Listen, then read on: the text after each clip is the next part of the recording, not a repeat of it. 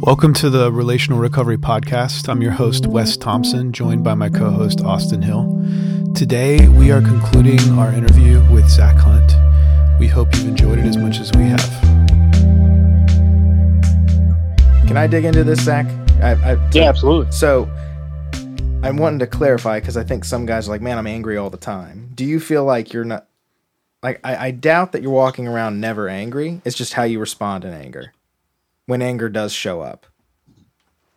Does that sound, oh, yeah. does that sound about right? So what is going, I guess, so to dig into like how you are responding differently, what's going on in your head? What are you thinking? What's that inner monologue when something, when anger does pop up? Like, what are you telling yourself, or what are you praying, or what is, what is the mantra that, that comes into your mind when anger shows its head? Um, So, I mean, it really is just, it's just the, I don't, I don't think there's really any one thing that I think of or, or any scripture that I, that I, uh, you know, think about or anything. Um, but it's just re- learning to recognize, um, my, my symptoms of where I'm about to go with it. Um, and with me, it all, it comes out of my mouth. Um, you know, and, and I can, I can sense when I am, you know, maybe when I, Uh, I'm about to say something wrong, and it's just, you know, I, I, a lot of times for me, I have to, I have to walk away. Hmm. Um, I don't know how many times I've had to walk away as a coordinator, even, yeah. um, you know, and just take that take that minute, um, or or reach out to uh, another coordinator and, and be like, hey, I, I need you to come in to the office with me, um, so I can talk to so and so, um, because if I feel like if I'm in there alone, I may say I'm something I'm going to regret, right. you know. Um, so it's just learning to, you know, have that accountability, and again, it comes down to being transparent, being awesome. transparent with, with, with where I'm at and, and uh, with my my peers. That is so cool. So I, this is really cool.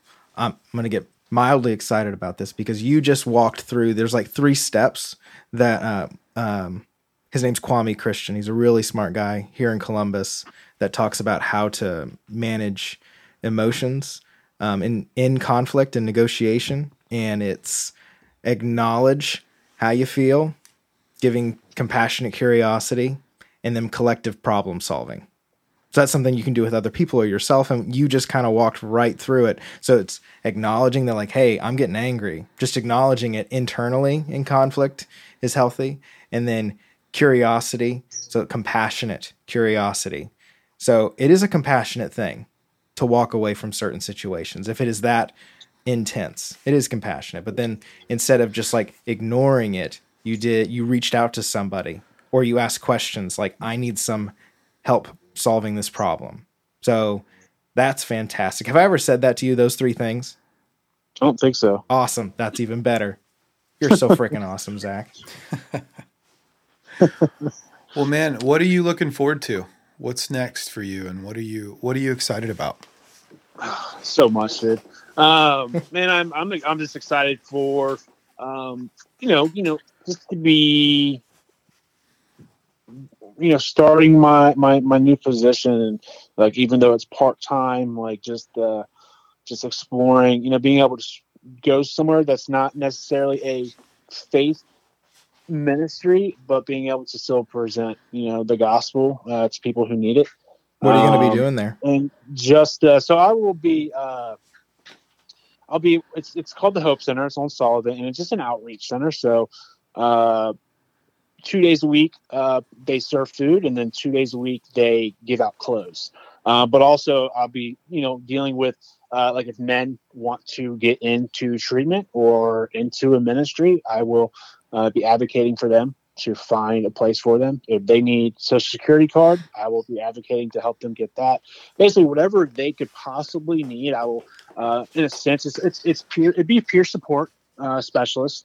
That would be my my title there. Awesome. Um, but I'm also, you know, um, in the process. I uh, am about to be. Uh, I just I already mailed in my C D C A book, and I've got the email back from them. So now I've got to do one more step to get my C D C A certification. Um, and then I'll have that, and, you know, just, uh, just trying to ex- explore possibilities to, to, to be able to do more in the field. Uh, maybe possibly go back to school, um, you know, and stuff like that. And, um, you know, in, in, in the future with, I don't know what you guys would have there at the Refuge, um, pop up with, with whatever, with the, everything that you guys are doing, maybe having a, a chance or opportunity to maybe work for you guys again, who knows? Um, you know, so I'm pretty excited with all that. I'm just very excited to be able to be full time, um, at, at my home church and just being able to serve, uh, serve there and, and be a part of that community even more. Uh, so, and, and, uh, just, yeah, just really excited. Awesome. Where are you going to be living? Uh, so I'll be living, uh, at Braille, uh, in a six one four house. What do you feel like the advantages are of that? Because anybody who's listening that's in the Refuge knows that Braille isn't the prettiest of places yet. So what, why did you choose to be a part of Project six one four? Um, so I think it just goes to, uh, A, uh, the accountability uh, is huge.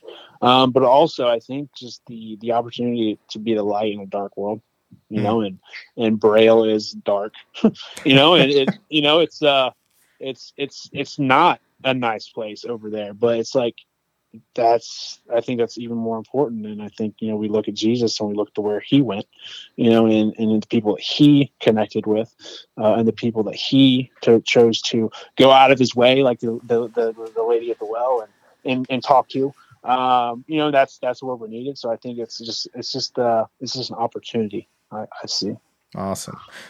So I can't help but think of like this list of connections that you have Um, that kind of highlights what the opposite of addiction is. So you have a healthy relationship and, and you are needed and wanted at a home church. So you've got that spiritual connection.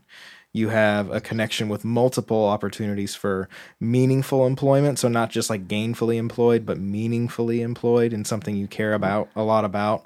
Um, you have a connection in where you're living. So like where you're sleeping, that it's not just about the people inside the house, but your neighbors directly connected to you. And so I, I'm hearing again and again that sub, uh, like real sobriety isn't just about not using. It's about having, it's like taking that away, but also filling in that space with real connection that's life-giving. And you're like, you're an excellent example of that, man. You're an awesome team player. You have left a beautiful mark on the Refuge. You're You're just doing, you're killing it, man. I appreciate it. Yeah. It's a, there's a, there's a saying and it's, it's on a, a TED talk on addiction. And I forget who's doing, who does the TED talk. Um, but he says at the very end, he says the, the um, opposite of addiction is not sobriety. The opposite of addiction is connection. Yep. And I think that is the most important thing. Yeah. Perfect. I'm glad you said that. I knew it was somewhere. It is a TED talk.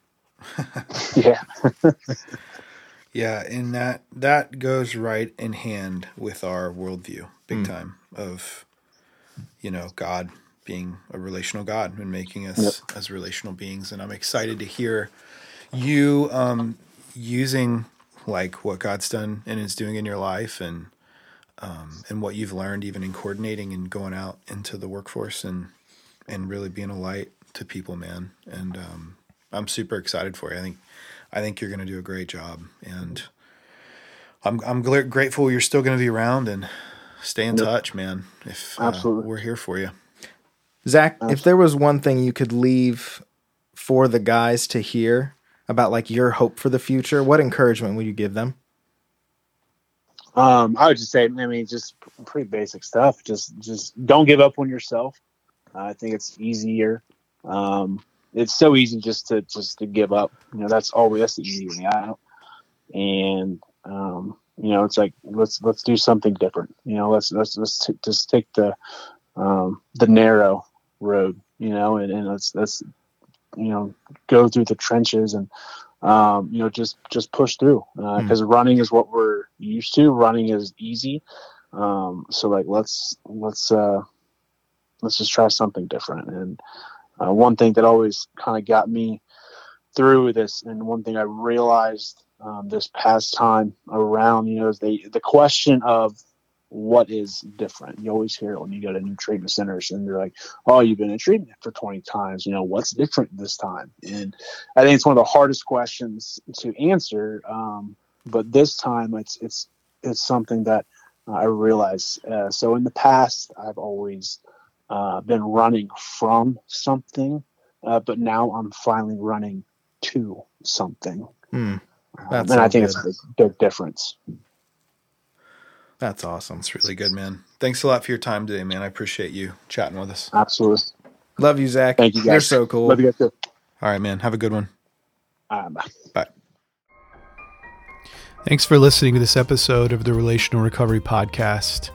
This was a fun conversation, and we hope to do more like this in the near future. Um, starting tomorrow, we will be getting a conversation talking about the importance of story.